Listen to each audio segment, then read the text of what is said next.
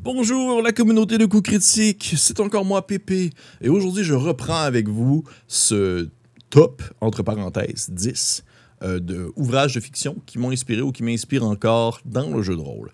10 ouvrages qui viennent me chercher, que ce soit par leur thème, que ce soit par leur, euh, leur genre, que ce soit par la narrative, que ce soit par ces personnages qui euh, m'influencent dans ma pratique de jeu de rôle, par mes scénarios, par comment est-ce que je vais animer, comment est-ce que je vais raconter une histoire avec mes joueurs, euh, et qui euh, sont en quelque sorte justement pour moi des incontournables pour leurs raisons, raisons diverses. Euh, pour vous, peut-être que ce ne l'est pas, comme je l'ai mentionné dans une autre, dans la vidéo précédente. C'est peut-être que pour vous, ce n'est pas très important, ou peut-être que vous avez d'autres ouvrages à cœur, mais pour moi, ceux-ci viennent me chercher pour leurs éléments respectifs. Et aujourd'hui, nous continuons en fait du numéro 5 au numéro 1. Je vous rappelle, c'est pas vraiment un top 10 plutôt qu'une simple présentation et pour les numéroter afin de, cadrer un peu le tout plus facilement. Mais ne dites-vous pas que le premier est nécessairement meilleur que le cinquième. Ça demeure une perspective. Ils sont tous très différents et ils m'apportent tous quelque chose aussi de très différent. Donc, on se lance, on continue ici avec le numéro 5. Numéro 5, il s'agit de Hellboy de Mike Magnola. Synopsis Hellboy est, une, est créé suite à une expérience menée par les nazis au cours de la Seconde Guerre mondiale. Il devient membre du Bureau de recherche et de défense sur le, le, paranormal, le BPRD. Enquêtant dans le monde entier sur des événements surnaturels, c'est seulement au cours de ses investigations qu'il décide de détruire toutes sortes de démons. Mike Magnola doit être un de mes illustrateurs, un des illustrateurs favoris, sinon mon préféré, mais je ne suis pas là pour parler de son jeu d'ombre dans ses illustrations, mais plutôt de l'inspiration que m'a apporté sa série phare, celle de Hellboy, que vous connaissez peut-être, que ce soit par les bandes dessinées ou par les films, pas le, pas le récent, je vous en supplie, mais peut-être les plus vieux de Guillermo del Toro, c'est à vous de voir qu'est-ce que vous préférez, mais moi je vous parle vraiment des BD. Deux choses dans Hellboy m'ont fortement marqué. De un, le rythme du genre Monster of the Week. J'explique. Les aventures de Hellboy mettent parfois de l'avant des péripéties courtes qui se vivent du début à la fin. À la manière d'un épisode d'une série télévisée à la Monster of the Week, un peu comme Buffy contre les vampires, c'est un exercice narratif que je trouve vraiment intéressant et qui n'est pas toujours facile à faire. débuter une histoire, la faire avancer, lui donner un sens quand même et la conclure dans une temporalité assez courte, c'est un bon challenge qui est intéressant à explorer, mais qui est justement pas nécessairement toujours facile à mettre en place. Étant un grand amateur de one-shot, des œuvres comme Hellboy m'aident vraiment beaucoup à travailler mes ouvertures et mes fermetures parce que c'est souvent ceux-ci qui vont prendre le plus de temps à mettre en place. J'aime vraiment beaucoup ça, faire des courts one-shots des valses de la crypte que peut-être que vous avez vu sur la chaîne servent à ça surtout mais c'est pas toujours facile à faire, facile à faire. Et Hellboy a justement des cours d'histoire, plusieurs cours d'histoire, souvent au, au sein d'un même volume. Et ça me permet de voir un peu les techniques, comment est-ce qu'on intègre, comment est-ce qu'on débute une histoire, comment est-ce qu'on la fait avancer à la manière justement d'une nouvelle qui commence au beau milieu de quelque chose au lieu de commencer au début. Et euh, Mike Mangala m'a vraiment, vraiment, vraiment beaucoup inspiré à ce niveau-là. Deuxième chose, réinventer le mythe. Hellboy voyage tout autour de la planète, il combat des bestioles, il rencontre des créatures. Il y a un travail de recherche vraiment impressionnant qui se fait, mais surtout une, interprétation super intéressante. On voit des créatures qui proviennent de véritables mythes, différents folklores, mais qui sont adaptés à l'univers de Mike Mangala. Et c'est ça, c'est quelque chose que je trouve euh, plaisant à aller chercher, que je trouve rafraîchissant à aller prendre, c'est-à-dire une créature de votre folklore, lui donner une saveur personnelle, tout en respectant sa source originelle, et euh, dans le fond, afin que les personnes puissent la reconnaître, mais bien sûr l'adapter un peu à votre propre style, à votre propre mood, prendre euh, la créature, la bête du Gévaudan, mais la transposer dans votre, euh, votre, dans votre histoire et lui donner un autre nom, mais garder un peu en quelque sorte la légende, le mythe qui tourne autour. C'est quelque chose que, qu'on voit très souvent dans Hellboy, alors que celui-ci voyage au travers des années et au, autour du monde et qui va affronter différentes bestioles qui sont, se sont soit adaptées ou non un peu à l'époque moderne. Euh, ça a vraiment été une belle source d'inspiration pour moi. Et si jamais ça vous intéresse et que vous aimez un temps soit peu ce style-là de courte aventure rythmée, super bien punché, comme son gros point rouge, ben euh, sautez là-dessus. Ça va vraiment vous servir de belles sources d'inspiration pour vos parties, j'en suis persuadé. Numéro 4, et là je rentre dans quelque chose d'assez spécial, vous allez voir. La petite fille qui aimait trop les allumettes de Gaétan Souci un roman québécois que je rentre dans ce top 10, dans ce top 10 entre parenthèses. Synopsis Nous avons dû prendre l'univers en main, mon frère et moi, car un matin, un peu avant l'aube, papa rendit l'âme sans crier gare. Sa dépouille crispée dans une douleur dont il ne restait plus que l'écorce, ses décrets si subitement tombés en poussière, tout ça agissait dans la chambre de l'étage où papa nous commandait tout, la veille encore. Il nous fallait des ordres pour ne pas nous affaisser en morceaux. Mon frère et moi, c'était notre mortier. Sans papa, nous ne savions rien faire. À peine pouvions-nous, par nous-mêmes, hésiter, exister, avoir peur, souffrir. Misère humaine, l'horreur, la tristesse sans fin, euh, c'est un lyrisme excentrique. C'est un roman. Je pense que c'est mon roman québécois préféré et qui m'a, oui, inspiré, pour vrai, qui m'a inspiré dans ma pratique du jeu de rôle. Ce roman-là, c'est, c'est pas un divertissement, dans le sens c'est pas le fun à lire. Ça se passe, c'est vraiment terrible ce qui se passe dans ce livre-là, mais c'est une expérience et c'est cruel, mais ça a des surprises. Et c'est encore une fois un peu comme j'en ai parlé dans mon autre vidéo avec, euh, euh, on va dire, euh, Je suis une légende. Ce roman-là, la petite fille qui aimait trop les allumettes de Gaëtan Souci, a un grand élément qui et qui est venu influencer en fait ma pratique du jeu de rôle, c'est le contraire du genre attendu. Et ça, c'est une des plus grandes forces du roman. Celui-ci se présente comme un roman du terroir. Un terroir, ce roman du terroir, c'est un genre qui est très, très, très euh, populaire, très reconnu au Québec, euh, du moins qui était très populaire il y a quelques années. Je ne sais pas encore aujourd'hui si c'est les temps que ça c'est dans le fond tout ce qui va toucher la religion, le travail de la terre, la famille, tout ce qui va toucher en quelque sorte, on va dire les fondations du Québec moderne, les fondations du Québec euh, comme on le voit aujourd'hui. Mais c'est là que la force du récit prend son envol parce qu'on détruit ce genre-là, on détruit le genre du terroir, nous apportant complètement dans un autre contexte. Et l'inverse complet, l'inverse complet de ce qui serait attendu de ce type de livre-là, c'est ça en fait ce qui se passe dans La petite fille qui aimait trop aux allumettes. Et ça, c'est quelque chose qui m'a beaucoup inspiré dans ma lecture, c'est-à-dire donner un style apparent, un genre, et vraiment le présenter comme tel, et faire au final un 180 degrés afin de surprendre les joueurs de la manière la plus viscérale possible. Et ce livre-là le fait à plusieurs reprises, pas juste une fois, pas juste une fois dans son genre, mais, tu sais, vous voyez, dans la, première vidéo, j'ai parlé de, euh, dans le fond, euh, la Horde du Contrevent, qui a un genre plus flou, alors que ici, je parle complètement dans un sens contraire. C'est vraiment l'effet contraire, c'est-à-dire on présente quelque chose, les joueurs s'attendent à ça, mais finalement, paf, c'est absolument autre chose. On embarque dans une toute autre histoire, une toute autre avenue qui va complètement dans le sens inverse qui n'est pas annexe, mais bien inverse. Je vais vous donner un exemple. J'ai organisé une partie dans un centre correctionnel, dans une, dans une station spatiale. C'était de la science-fiction. La table était mise pour que ce soit du gros social de prison avec toute la complexité d'une micro-société en milieu carcéral. Et, dans le fond, et j'avais vraiment présenté la partie ainsi. Première séance, problème technique, des explosions, la prison se scinde, les joueurs s'écrasent sur une planète aride. Et là, on tombe dès lors dans un contexte de milieu de survie, dans un environnement extraterrestre inconnu. J'ai mis la table pour mieux la démolir. Et c'est exactement ça que le roman fait. C'est euh, quelque chose que je trouve super plaisant à faire en, partie jeu de rôle parce que les joueurs, là, ils sont complètement désarçonnés. Ils sont complètement euh, face à, on va dire, l'inconnu et ils perdent en fait leur balise à quoi est-ce qu'il s'attendait. Fait que pour moi, La petite fille qui m'a trop aux allumettes m'a vraiment inspiré énormément à ce niveau-là. Et je pense pas que c'est pour tout le monde, ce roman-là. Je vous dirais que c'est quand même, quand même assez rough. Euh, du début à la fin. ouais. Mais pour ma part, c'est vraiment très bon et ça m'a vraiment euh, montré aussi une certaine horreur humaine, en quelque sorte. Numéro 3, Le parfum de Patrick Suskid. Synopsis Au 18e siècle, vécut en France un homme qui compta parmi les personnages les plus géniaux et les plus horribles de son époque. Il s'appelait Jean-Baptiste Grenouille. Sa naissance, son enfance furent épouvantables et tout autre que lui n'aurait pas survécu, mais Grenouille n'avait besoin que d'un minimum de nourriture et de vêtements, et son âme n'avait besoin de rien.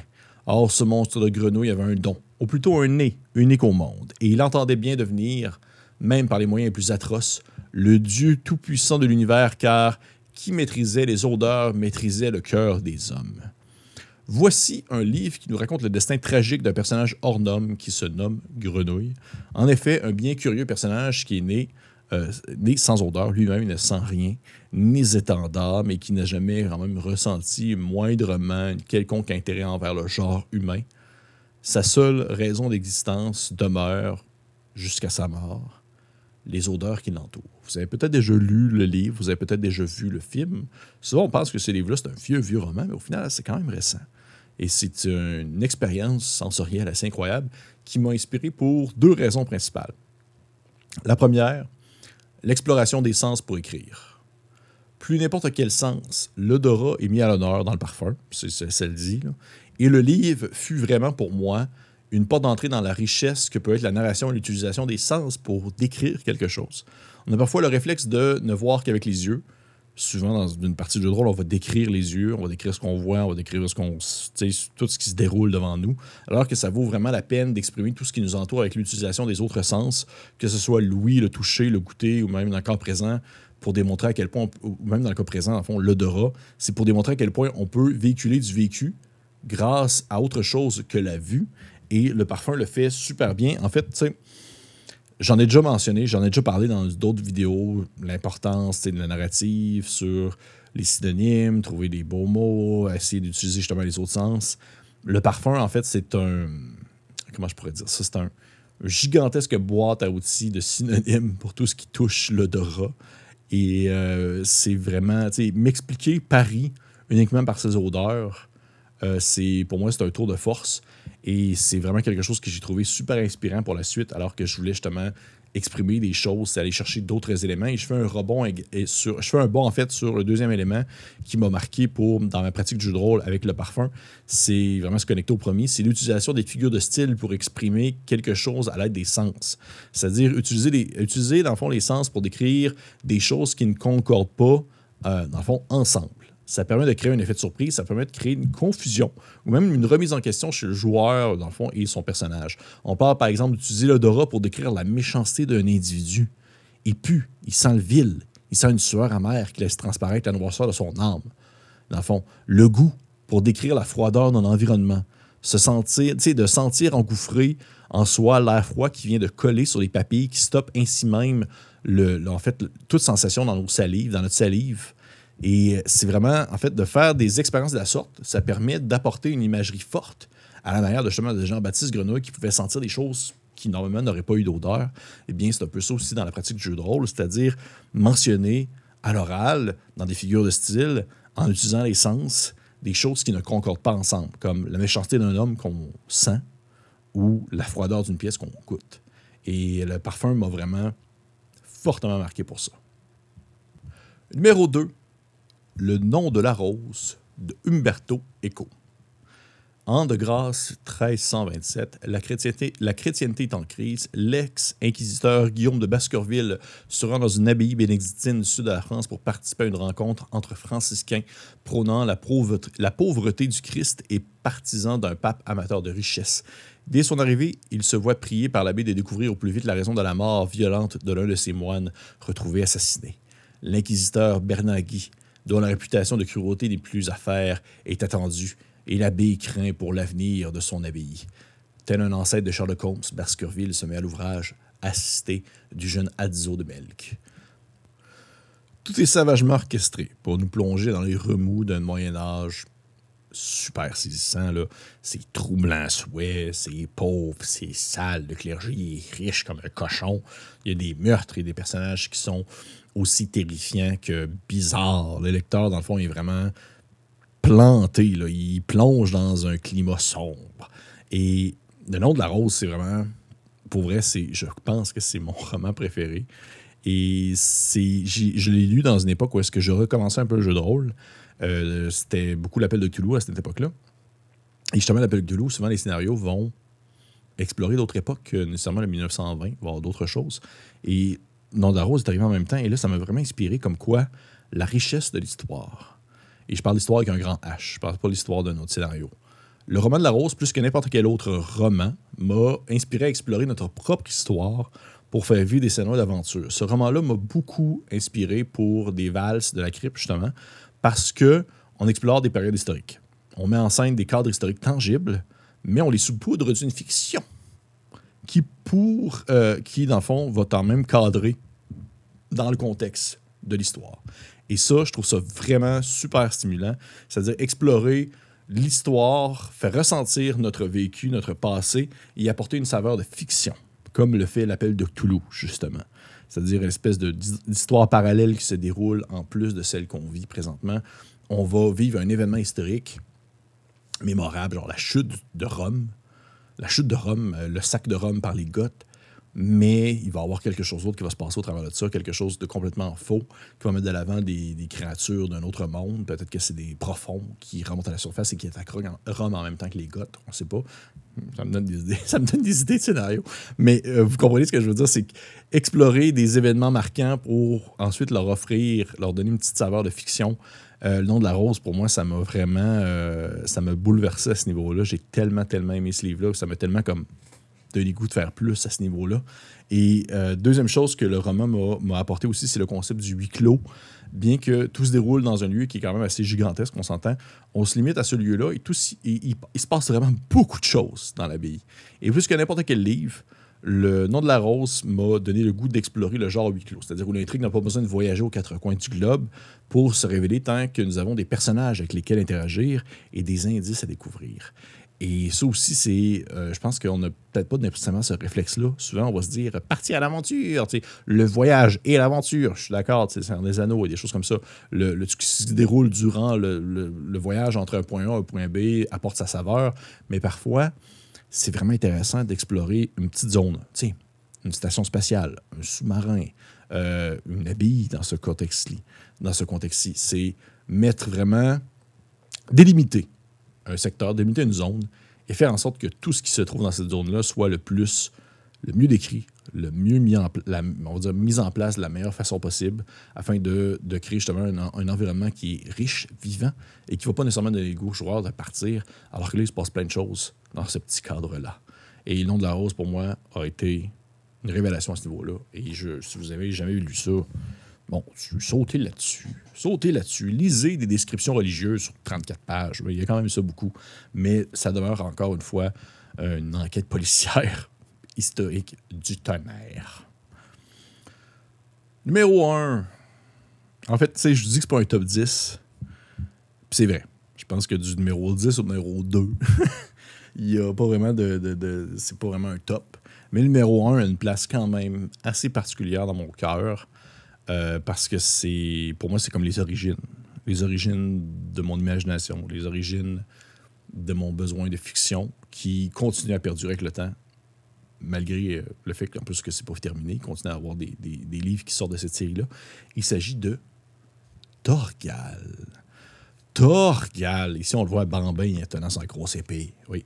Torgal est une série de bandes dessinées belges, d'heroic fantasy, de science-fiction sur un fond de mythologie scandinave créé par Jean Van Ham et un scénario de euh, Grzegor Rosinski, et, qui est au dessin plutôt. Et dans le fond, euh, ça se déroule une trentaine d'années avant l'an 1000. Pris dans une tempête en pleine mer, une expédition viking découvre un bébé dans une mystérieuse embarcation qui se révèle être une capsule spatiale, en fait. Le chef viking, le chef Lief Haraldsson, adopte l'enfant et le nomme Torgal Aergirsson. Il pense en effet qu'il s'agit du fils d'Aegir, le dieu des mers, envoyé par Thor, le dieu de la foudre. Et à partir de là, on suit les péripéties de Torgal et de sa famille qui voyagent aux quatre coins du globe à la recherche de la paix, tout simplement. Ils sont à la recherche d'une paix quelconque. Et Torgal, en fait, c'est simple. Je ne vais pas passer par euh, des grandes descriptions. Euh, euh, complexe et impossible à. Je ne tombe pas dans la grosse philosophie. Torgal, c'est pour moi, c'est l'aventure qui vient à nous. Torgal, comme bien d'autres œuvres, met en scène un personnage qui ne veut que la tranquillité au quotidien, mais qui est constamment euh, pourchassé par les fantômes de son passé et ses relations actuelles. C'est un excellent exemple de on n'a pas besoin de vouloir sauver le monde pour vivre des aventures trépidantes. Et c'est souvent ce qui arrive à Torgal. Et je crois que ça demeure ma plus grande euh, inspiration actuelle dans la campagne de Bélien qu'on fait sur la chaîne. Euh, au moment où, j'enregistre cette vidéo-là, la campagne est encore en cours, c'est de faire des liens entre le passé des personnages avec les trames du présent afin de les impliquer dans le déroulement de celle-ci et qu'ils soient ainsi volontaires à compléter la tâche qu'ils vont entreprendre. Ils se sentent impliqués parce que ça les concerne. Parce que le plus souvent du temps, ça vient toucher une fibre d'eux-mêmes, leur famille ou leurs croyances. Et c'est souvent ça qui arrive à Torgal. Oui, Torgal, c'est le héros qui est cohérent, mais qui est très, très volontaire. Mais le plus souvent du temps, c'est parce qu'il est directement impliqué dans ce qui se passe dans, un, dans une des bandes dessinées. Il est directement impliqué, que ce soit via lui-même, que ce soit via sa famille, que ce soit via son passé qu'il tente peut-être d'échapper. Et c'est quelque chose de très fort. Et ça, je le mets je le mets maintenant de facto dans mes campagnes. Je trouve que c'est trop important à laisser de côté. Fait pour vrai, c'est incroyable. Deuxième chose, et dernière, le mélange des genres. Dans le fond, j'ai parlé tantôt de. Euh, j'ai parlé tout à l'heure de euh, le, contraire avec euh, la petite fille qui aime trop aux allumettes, c'est de passer d'un style et de flipper et puis faire un 180 vers un autre style. Puis j'ai parlé aussi de l'ordre de la du contrevent, un genre plus flou. Ici, on parle du mélange du genre. C'est-à-dire, on s'attendrait à un récit peut-être ridicule, incohérent, qui ça mélange la science-fiction avec du fantastique. Mais c'est bien bizarre. Et pourtant, tout se tient dans un équilibre. Et ça, c'est la force de Torgal. C'est son ultime apprentissage, dans mon cas. C'est-à-dire, vraiment, comme quoi il est possible d'intégrer deux styles bien précis. Ici, le fantastique et la science-fiction. Et d'offrir un produit fini qui se tient et qui va chevaucher de temps en temps un genre pour ensuite passer à un autre. Et euh, pas besoin de, pas besoin de, comme le, dire concrètement. On le sait, on le voit, on le ressent. Et pour moi, Torgal demeure ainsi une force incroyable qui vient bercer, on va dire, tous les genres que j'explore dans le jeu de rôle, autant de la fantasy, de la science-fiction et même de l'horreur dans certains ouvrages, du folklore, du surréalisme, de l'onirisme. Ça passe absolument partout et ça se tient quand même parce que justement, faire un, pont avec le point 1, le passé du personnage principal est connecté avec toutes ces différentes sections de genre-là qu'on va explorer durant nos lectures des différents tomes. Et pour moi, ça, c'est une des plus belles choses que je peux faire dans, justement dans une partie, c'est-à-dire faire offrir une ambiance et un mood différent au courant d'une même aventure parce que les joueurs, dans le fond, voyagent, explorent, découvrent des choses et que ça vient, ça vient faire un reflet de leurs propres expériences, de leur passé. Comme quoi, ils peuvent avoir des références. OK, on arrive dans le royaume de tel personnage, ça devient comme ça. Ce personnage-là, je le sais parce qu'il y a un lien avec ce royaume-là, etc., etc., etc. C'est, c'est, incroyable. C'est incroyable. Et en plus, ben, regardes, ça demeure, c'est l'aventure avec un grand A pour moi. Fait que c'est, c'est, pour ça que c'est dans mon c'est dans le, dans ce 10 ouvrages que je voulais vous présenter. J'ai déjà terminé. Hey, c'est fini. C'est fini, j'ai fait 10 ouvrages pour elle. J'ai parti là-dessus encore sur un méchant temps. On dirait que j'étais juste comme. Ah, j'étais en train de, divaguer un peu. Mais c'était en fait mes 10 ouvrages de fiction euh, qui m'inspirent ou qui m'ont inspiré dans, euh, on va dire, dans la pratique du jeu de rôle. J'espère que ça vous a intéressé. C'est comme la première fois que je, je, tentais ça. De quoi. C'est un peu différent de ce qu'on fait d'habitude. Mais j'espère que ça vous a un peu donné le goût. Je ne sais pas s'il y en a dans le lot qui vous ont intéressé. Dites-le en commentaire. Je suis curieux de savoir s'il y en a dans le paquet des 10 qui vous faites comme ça, je vais le lire, ça, me donne le goût. Et euh, si vous voulez me partager votre, votre 10, vos 10 ouvrages à vous aussi, j'aimerais énormément ça le savoir parce que je suis toujours friand de nouvelles lectures, une nouvelle découverte pour justement m'inspirer pour ensuite jouer à des jeux de rôle avec les gens que j'apprécie. Sur ce, messieurs et dames, on se dit à la prochaine.